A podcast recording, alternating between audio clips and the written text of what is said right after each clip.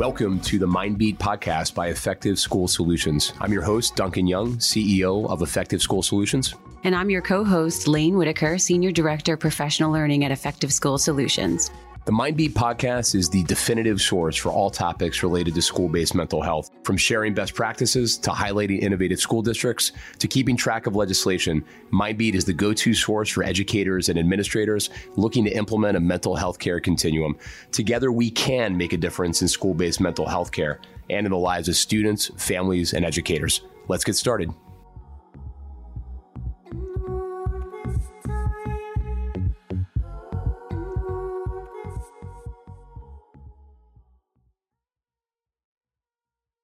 Hello, everybody. Welcome to another episode of the Mind Beat podcast. I'm here with Laine Whitaker. Hello.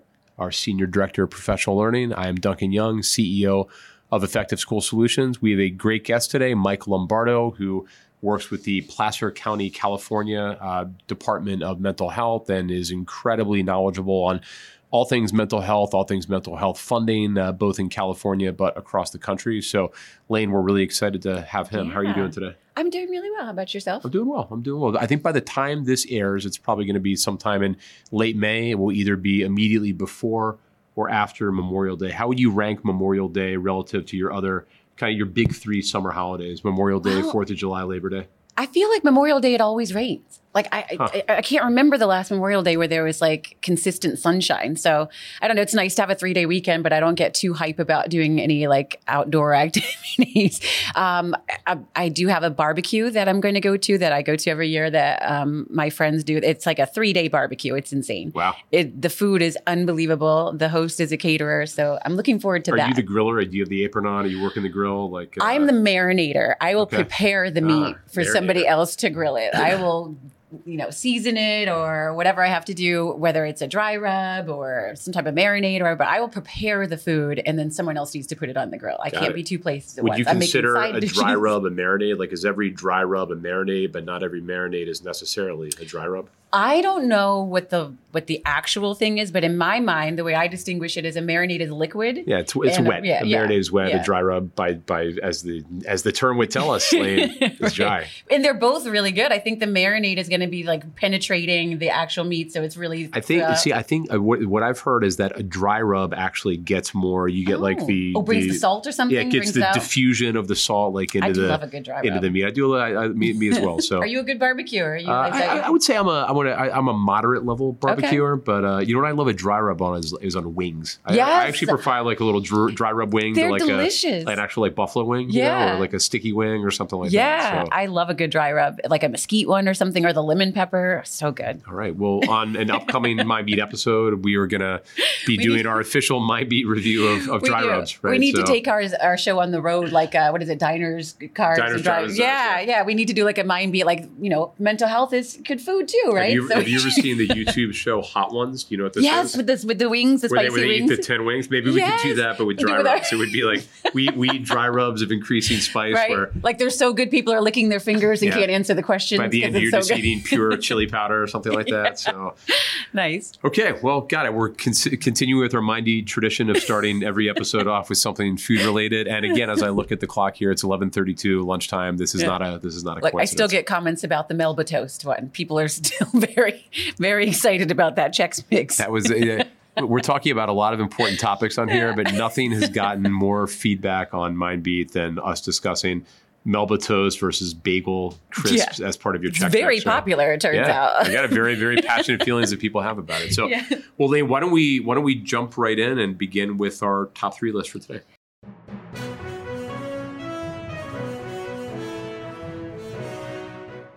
Let's do it. So, the top three for today is top three ways to talk to students about mental health. So, my top three ways are first, we want to destigmatize the conversation by just normalizing mental health.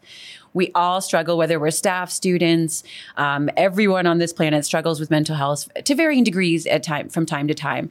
So we want to um, just establish that it's not a weakness, that it's okay to ask for help, and just continue to have these conversations just be normalized. And then the second thing is we really want to embed self regulation into a school day. I think both staff and students need to know, you know, not only how do I reset, but how do I know when I need a reset? What is going on with my behaviors, my thoughts, or um, or physiologically? You know, am I sweating? Am I do I have a lump in my throat? Do I have a stomach ache? Like, what are the indicators that I need to to pay attention to my mental health? And then last, I would say um, incorporating like mental health electives into the school day, and that would be at a K to 12 level. I've seen, um, I'm thinking of a particular district in, um, in Pennsylvania that I worked with uh, several years ago.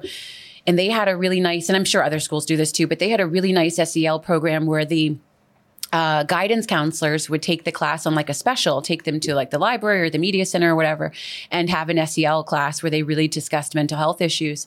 And I thought this was great because it was also providing some mental health relief for the uh, primary teacher because this was like a special. And, uh, you know, normally teachers would get a, a, break during music or gym or art.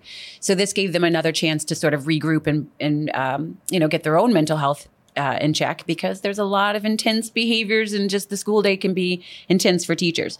So, um, so that's a nice way to do it to embed that social emotional learning within the the school day. I think also the nice thing about having the guidance counselor provide that is that you have now a relationship with the guidance counselor. I didn't know my guidance counselor growing up. Like, if you didn't have a problem, you really didn't have much interaction. So I think that that is uh, goes a long way towards uh, kids, you know, having a relationship with the counselor to be more likely to speak up if there's an issue. And um, I, I think that would be it. I think those are my top three ways. But basically, you just want it to be embedded. I've seen a really ambitious program in California, and uh, I believe it's Yosemite County, where kids who are tier three kids, um, the highest risk kids, were um, taught about mental health and then created their own mental health class with the support of the staff, obviously, to go to middle schools and other schools within that district and share their mental health message. So, um, you know, in, in, our previous podcast, we talked about the community service aspect and how that really helps a lot of kids with their behavior. And I think the same thing happened here. They felt useful. They felt that belonging. They felt I have something to offer, and uh, and it made their own mental health issues kind of gave up what purpose to pain sure. kind yeah, of a thing. Mm-hmm. I love so. that. I love that. I mean, it, it, it, starts to live at the intersection of kind of like peer support, starts mm-hmm. to live at the uh, intersection of some of these student driven kind of initiatives that are out there. So uh, right. uh, good stuff. Thanks, Lee. It's a great, great list. Um, so why don't we jump into uh, in the news?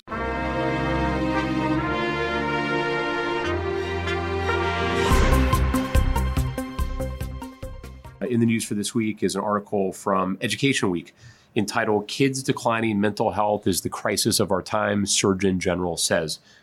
and this is a uh, article describing a conversation between U.S. Surgeon General Vivek Murthy, who I think has really, um, uh, you know, been revealed as an incredibly kind of strong proponent of of kind of mental health and school-based mental health uh, during his tenure.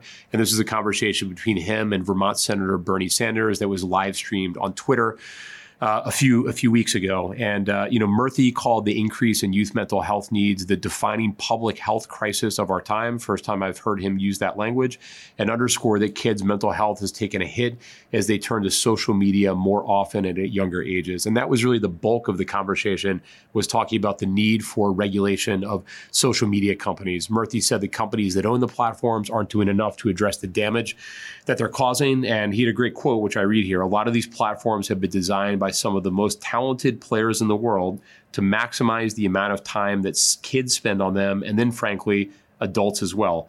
That might be from a business perspective a reasonable model, but from a public health perspective, that is not actually what we want because it's having a bad effect on our kids. And uh, yeah, I mean, there are brain scientists and you know neuroscientists at Facebook and Instagram and and TikTok that have figured out how to target the addicted pleasure centers of of kind of the brain to keep so people kind up, of right? on social media. so and and it's a great example of kind of like the alignment between the business goal and like the social health the, the public health goal they're they're not they're not aligned. And so this to me is like a perfect perfect chance for kind of like common sense regulation to to come into to place. And um, you know, Murthy talks a little bit about uh, you know in this interview some of the things that can be done to address that. So I do feel like in the next five to ten years, hopefully sooner, we're going to see a lot of movement on the legislative front to try to get um, you know just some some clearer kind of regulations and guidelines in place kind of around around uh, social media. And then I think AI, we're hearing a lot now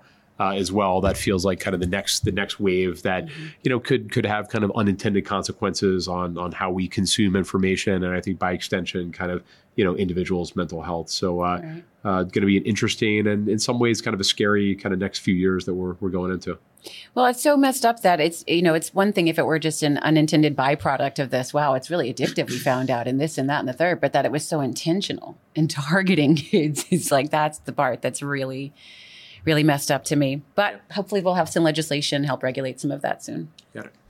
Laine, we've got a great, uh, great guest today. Uh, we are here with uh, Mike Lombardo. Uh, Mike is someone we've known for a while and uh, uh, wears a lot of different hats. He's the executive director with the Placer County, California Office of Education and coordinates the California Positive Behavior Interventions and Supports Coalition, PBIS. he is a, a, person with multifaceted interests focused on creating environments where children can achieve their very best, feel engaged, safe, and supported. Huge advocate for mental health and uh, one of the most knowledgeable individuals I think we've met around kind of the mechanics of funding for large scale mental health initiatives, particularly in California, that has, you know, I, I think it's fair to say a fair degree of uh, uh, complexity and a very mm-hmm. multifaceted uh, kind of setup for how mental health uh, supports in schools get get funded. Uh, Mike, we're incredibly excited to have you here with us today. Uh, welcome. Thank you. Thank we, you. we appreciate you getting up early on the uh, on the West Coast. We know you're starting your day. We're kind of getting towards towards midday here on the uh, on the East Coast. But uh, I thought maybe we could start off just with like a little bit about your background and, and role, your journey into education, and some of your most impactful professional experiences. Sure. Yeah. Um, you know, I'll start with as I as I left college. Um, my first role in this work was as a crisis counselor here California on the California Youth Crisis Line. And I think that helped me uh, develop a passion for this work, passion for helping children and families. Uh, fast forward to, to the future, my professional career has included working for integrated agencies. In our county, it's the Placer Children's System of Care. Um, I had roles in this work as a probation officer, if you can believe it, many, many, many years ago. Uh, then I moved um, to direct our mental health, um, our mental health work in Placer County. So I was our assistant director of our system of care over child welfare, mental health, probation, education. And then 10 years ago, had a great opportunity to come to education and uh, really focus on trying to transform how how schools work with children and families and really look at a whole child approach. Uh, it was an opportunity to get across the, the sidewalk, if you will, connect community-based agencies, public agencies with children in schools, serving children and staff where they're at, and transform in school environments. Kind of pass it up. that's great. Really a multifaceted background. Thanks for sharing that. Hi, Mike. Thank you so much for being with us today. Pleasure to see Hi, you. Good morning. Um, so I am curious about what is your take on the on the state of mental health today? And I want you to go back about five years to present. I'm curious what your thoughts are of the uh, pen. You know, there was definitely a crisis in mental health leading up to the pandemic. Then there's certainly the midst of the pandemic, arguably still in it today. What are what are your thoughts on how mental health um, the state of mental health affairs in schools right now or over the last five years? Yeah, uh, pre and post, or kind of not quite post yet. Mm-hmm. Um, prior to the pandemic, I, I think we were in a mental health crisis. So the crisis was real. Uh, children were hurting and suffering in families. Um, lots of stigma around people's ability to get supports or people to say, I need help. Well, many of us knew it was a crisis, I don't think it was as public. And the pandemic sadly um, exacerbated those needs for sure. It made it harder, uh, more trauma, more staying at home, all the impacts of of a pandemic. But you know, not not to be too glasses half full about such a, a, a worldwide tragedy, it did raise awareness about mental health. I feel like it reduced stigma. I think it made it more okay for people to get help. it certainly increased our tools to get help, like things like this, um, or access to more mental health services. Uh, but you know, it has a perception of the sharp increase of mental illness, and I, I, I know it was sharp, but I think mostly we talk about it and people are accessing more health services. So, in, in an odd way, I think the pandemic helped mental illness um, be addressed more in, in public and certainly more in schools. So, Mike, how's that being reflected in in California? I mean, I mentioned before that California, at least from my observation, seems to have one of the more multifaceted approaches to school-based mental health of any state in the country. Can you maybe talk about like for the for the layman listener, like what are the different components of the school-based mental health care delivery system in California and like what role, for example, does like the county play versus the district, kind of, you know, so on and so forth? Yeah, sure. So I think the pandemic shined a light on schools. I mean, I think it shined a light on children's academic performance, their success, but it also shone a light on whole child care and that we can't help children grow, learn, graduate, thrive unless we improve the environments that they're in. So, California um, has been generous enough to make a very heavy investment in our children 0 through 25 through the Child Youth Behavioral Health Initiative. I'll talk more about that in a second. But I think it also helped us look at or transform how we work with children, uh, focusing more on an integrated system of support. Um, California has led the way across the country using a strategy called multi tiered systems of support and positive behavioral supports in schools. I think all of those things have have improved since the pandemic. So to address that part of your question, what's our service service delivery system? I see more and more schools um, really focused on supporting children in a multi-tiered way, meaning they help um, increase supports through universal strategies. So, what do we do for all children?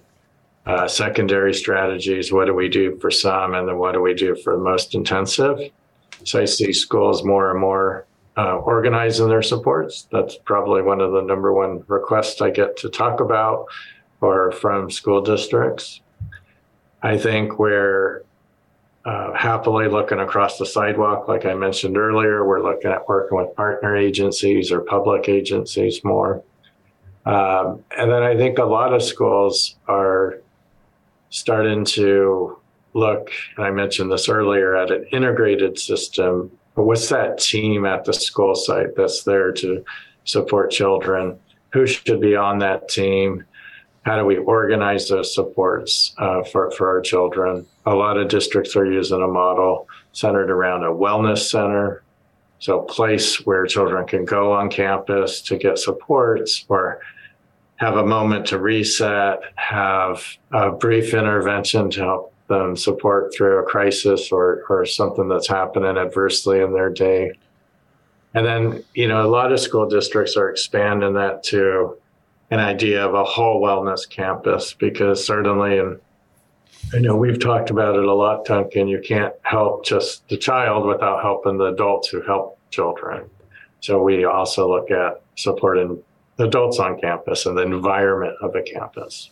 Yeah, Mike, I think it's so valuable the support that you're providing because I do think there's a little bit of a maybe a, a, wild west dynamic about what's going on in many districts right now where this is brand new to them, right? So to have access to folks who can provide kind of advice and technical support and, and help you know, kind of to, to, your point, help them figure out kind of how to organize their supports, how to structure, you know, what does MTSS actually look like, right? Because I, you know, you and I have talked before that you talk to, you know, a hundred different districts, you'll probably get a hundred different definitions of what MTSS looks like. So seems like we're in this great period of kind of coalescing and standards kind of emerging around some of these areas.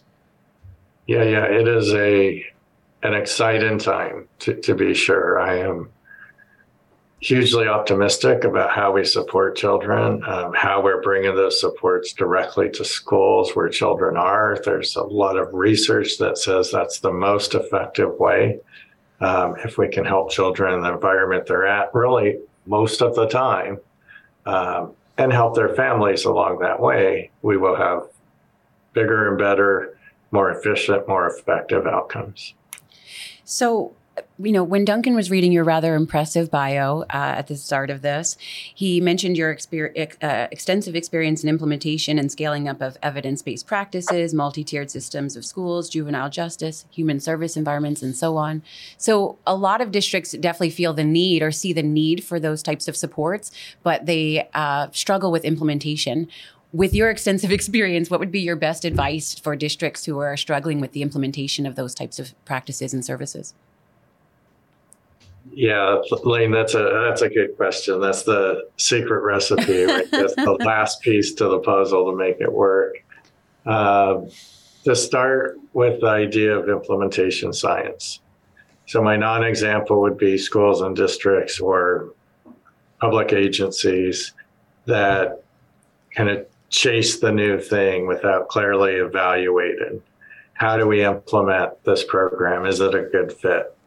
So I think um, one key is creating a leadership team in that environment to select practices, know why we're doing those practices, monitor the implementation of the practices, train to those models, uh, use data to understand are we doing the right service delivery to the right student at the right time in the right dosage. Um, I know Duncan uh, excels at that area of, of data collection. And I think the good example is doing that and not just collecting data, but using it for decision making. So the, the quick answer is um, knowing why we're implementing supports for kids, knowing who we're doing it for, how long, why, using data for decision making, and then monitoring that implementation of, of the intervention. Uh, why are we doing it? Are we doing it as intended? Um, those sorts of things, and not forgetting training and coaching. And I think the other piece of that so is implementation. That I think there's the the funding piece of this as well, which mm-hmm. you know, uh, Mike, you and I have talked a lot about, and I think we are we are seeing a lot more discussion around like sustainability. That seems to be kind of the key word when it comes to school based mental health. Um, I mean, what are some of the main pieces of advice you would give to district leaders on this topic? And again, as I mentioned before, I really look at you as someone that's incredibly knowledgeable in this area. But what what pieces of advice, and then what, what do you see kind of coming down the pike here in the future? Yeah, sure. So that's the probably other piece missing to the puzzle, right? Or the secret ingredient for the recipe. Um, and certainly the second or first most requested topic I get to talk to people about or brainstorm ideas about. Uh, and I'll, I'll, give you the California context answer because um, I think California, over the last five ish years, has made a huge investment in transforming how we sustain services for children or how we fund services for children. Uh, the, the first and probably less known by schools and districts is a Medi-Cal or Medicaid reform in California called CalAIM or California Advancing Innovating Medi-Cal. In California, we call it Medi-Cal. Across the rest of your listeners is probably Medicaid. But to really center that work around a whole person care. So how do we, back to my previous uh, conversation here, how do we integrate those supports? How do we look at the whole child? How do we look at the environment that child's in? So really change how we do and work with families instead of individually, but look at all their all their needs. Transform our delivery system in California. It's been um, increasingly complicated to navigate the vast array of of um, reimbursement, insurance, and how we do those supports for children, and improve access to make Medi-Cal more accessible for families. Lesser known part of the funding world and for schools, anyways, in California. Uh, more known is the governor's recent investment in children and families uh, called the Child Youth Behavioral Health Initiative, or CYBHI. This is about a $4.2 billion investment in California's children and youth. There's 14 work streams focused on improving those outcomes um, and and funding those services. I think the state realized you just can't implement programs without transforming how we fund those programs into the future past when these uh, ambitious dollars run out, and they will. How do we sustain that? So, three things that I'll, I'll mention real quick, Duncan. Um, one is uh, one of the work streams is a student behavioral health initiative program.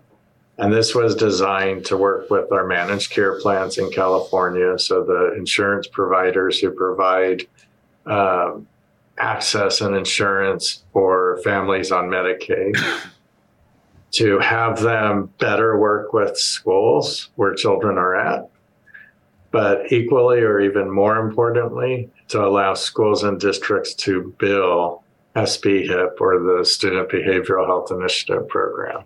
So, in our very near future, school districts will be able to establish contracts with insurance providers to have that service happen on campus. Game change number one. The next one, uh, even more ambitious, is something called the all payer fee schedule. So, under CYBHI, uh, children in school sites or around school sites, adjacent to school sites, as I think what the language says, will be able to receive services at that at that site. So we'll be able to fund how those services happen by billing both Medi-Cal and uh, wait for it, commercial insurance. Mm. So a school district, hypothetically, uh, will be able to bill uh, for my children's Kaiser insurance from the school site. So really moving from a hospital or clinic setting to where children are at, right? And right. reimbursing schools to do that. And the the last thing is probably the third, you know, request I get is we have no people. There's a workforce shortage in California. Well, everywhere, uh, particularly in mental health and human services. So the third um, work stream that I'll mention is to develop a program around wellness coaches.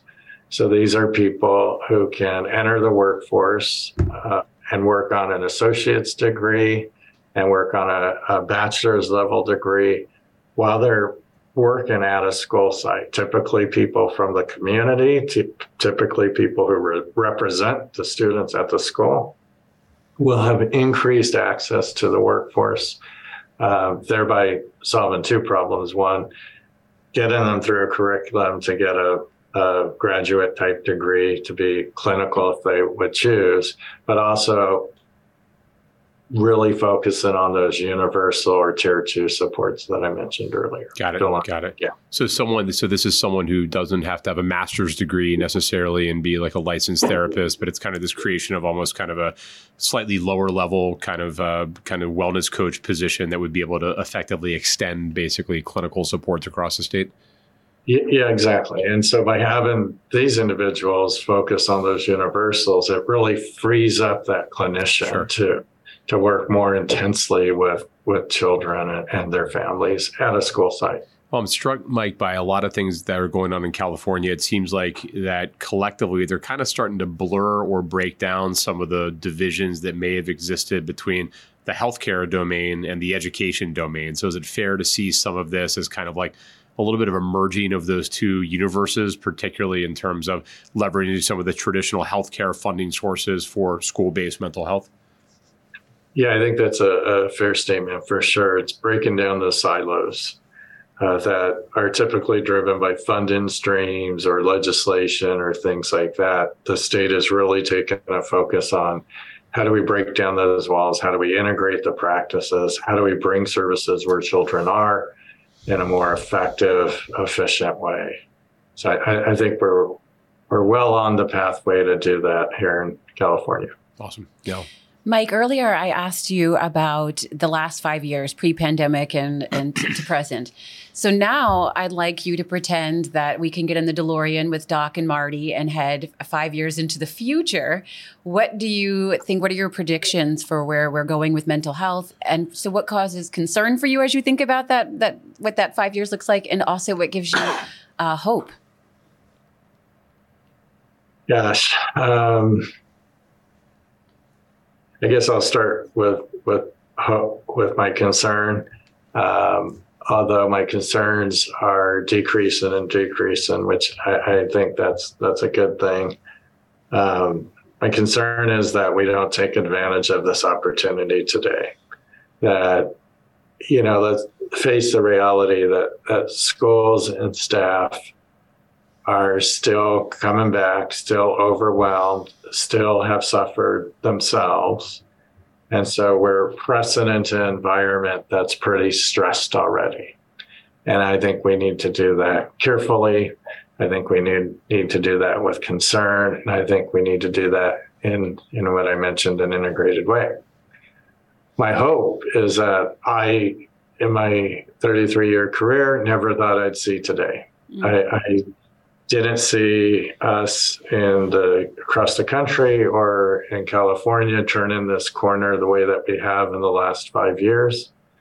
Uh, I am very optimistic that I I exit that DeLorean and see an environment where kids are thriving at school, where they can openly express themselves, where they can get the support they need when they need it, by whom they need it from um, that their voice is heard on a campus about how the supports are delivered and who delivers that that work.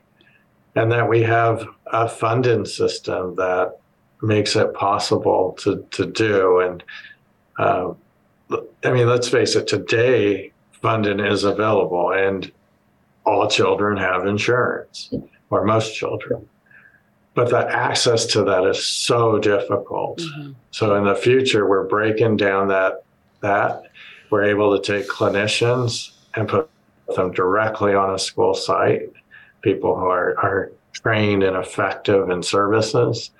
And so I see that improving.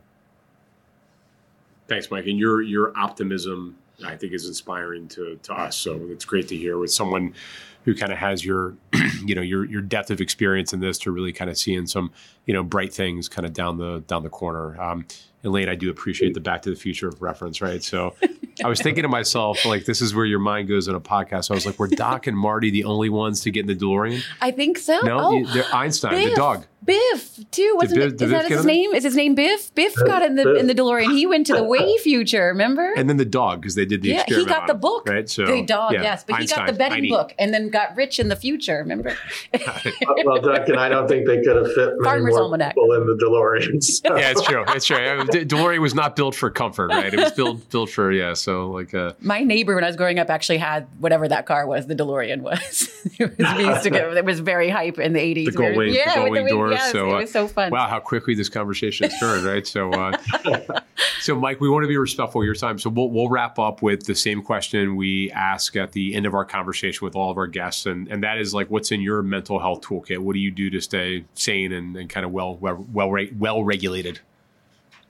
I think for me, it's it's important to stay active and to stay connected. So to be outside, whether it's gardening or hiking or um, doing things and staying busy, I think is important. And then just staying connected. Uh, for me, it's so important to be connected to people like you all and others that are helping children and you know part of our, our community that's doing their best to really transform how we how we work with kids. Well, Mike, Thank we so we much, yeah, we yeah. appreciate you and all that you're all that you're doing, all that you've done over the kind of uh, years of, of, your career. Uh, uh, great getting a chance to know you these past few months and uh, just uh, appreciate all of your efforts in this really important domain. Well, thank you. Uh, thank both of you for doing this and bringing this work and its importance to others uh, across the country or where, wherever you can access this podcast. Amen. Thanks, Mike. Have a great day.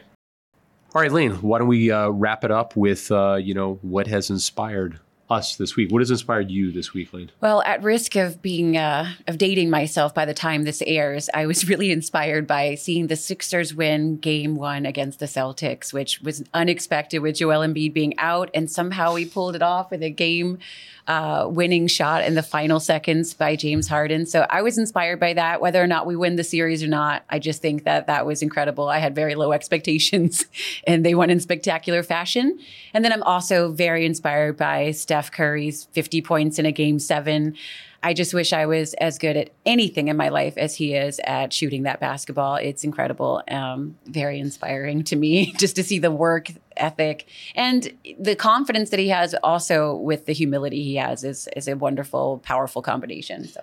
Well, Laine, like all of our Philadelphia sports related content, this is either going to age incredibly well or, Or incredibly really poorly. We're, we're kind of 0 for 2 in Yeah. recent months, right? That's why we- I'm already setting the low our- bar. It's a low. yeah, by the time you listen to this, the Phillies will or will not have I won the. World Series. I know, and Didn't the win Eagles Series. By the time you listen to this, the Eagles will or will not have won the Super Bowl. That is a shame, but but you know what's good about that? Here's the glass half full. All of our teams have made it to like deep into the playoffs. Maybe maybe we are the jinx here. Maybe because we keep Then you're keep, right, we you're keep right. kind of talking about this. That's the reason they're losing. That I'm just going to say they're probably going to lose, and maybe hope that we'll get the reverse answer. But yeah, they're probably going to lose. But like I said, There you that go. game one. You know what didn't inspire me last Uh-huh. night? What's the that? Sixers game one victory over the what didn't Yeah, so inspire that's you? the Bums.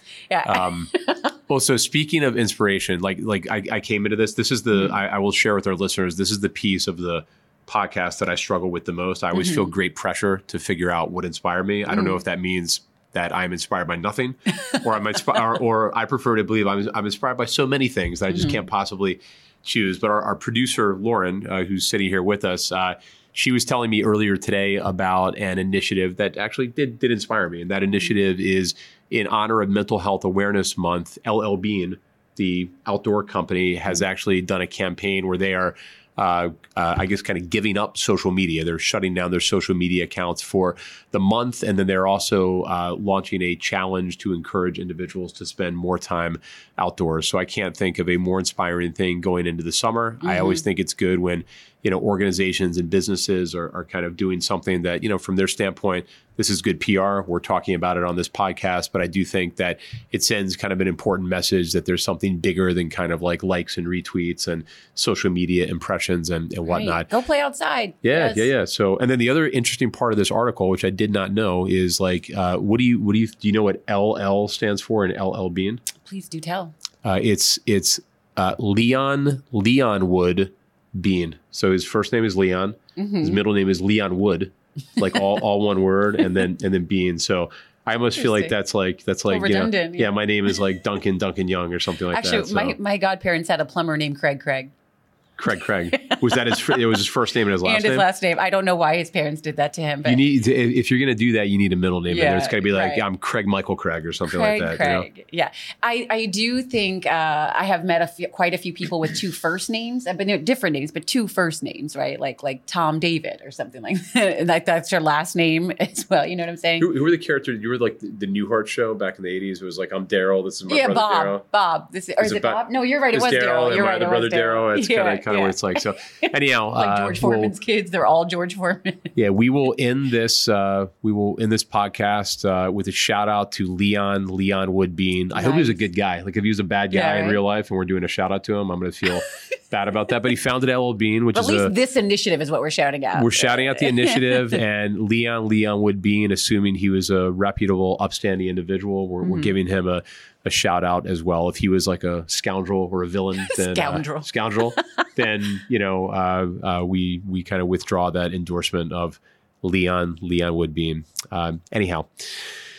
I think on that note, Laine, Mm-hmm. um, on that little random bit of minutia, we should probably wrap it up. Yeah. Thank you to everybody for listening to another episode of the Mindbeat podcast. Uh, it's been really great doing this with you this year. Uh, I believe there's a good chance, depending on when this airs, that this will be uh, among our last episodes, kind of of the of the year. Uh, we will take a little bit of a break for the the summer, but we will be back with you before too long as we uh, start to gear up for the 2023 2024 school year. For all of you who have been part of Mindbeat this year, as a listener, as someone who shared comments, emails, kind of et cetera, with us. We appreciate you. We we hope that you found the content helpful, and uh, it's been great for Laine and I, and and for our entire organizational family here at Effective School Solutions to hopefully provide you with information that's useful to all of you in your daily lives as teachers, administrators, parents, uh, uh, et cetera. So thanks and uh, have a uh, great rest of your week and a great summer. Thank you. I echo all of those sentiments. Have a good one, everybody.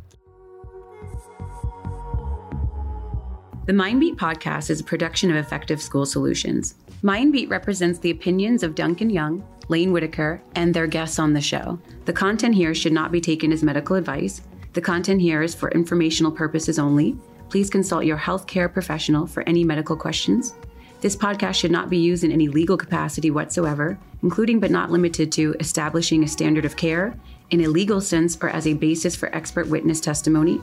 No guarantee is given regarding the accuracy of any statements or opinions made on this podcast. If you or someone you know is experiencing a mental health crisis, please call the 988 Suicide and Crisis Lifeline, the SAMHSA National Helpline at 1 800 662 HELP, or your local healthcare provider.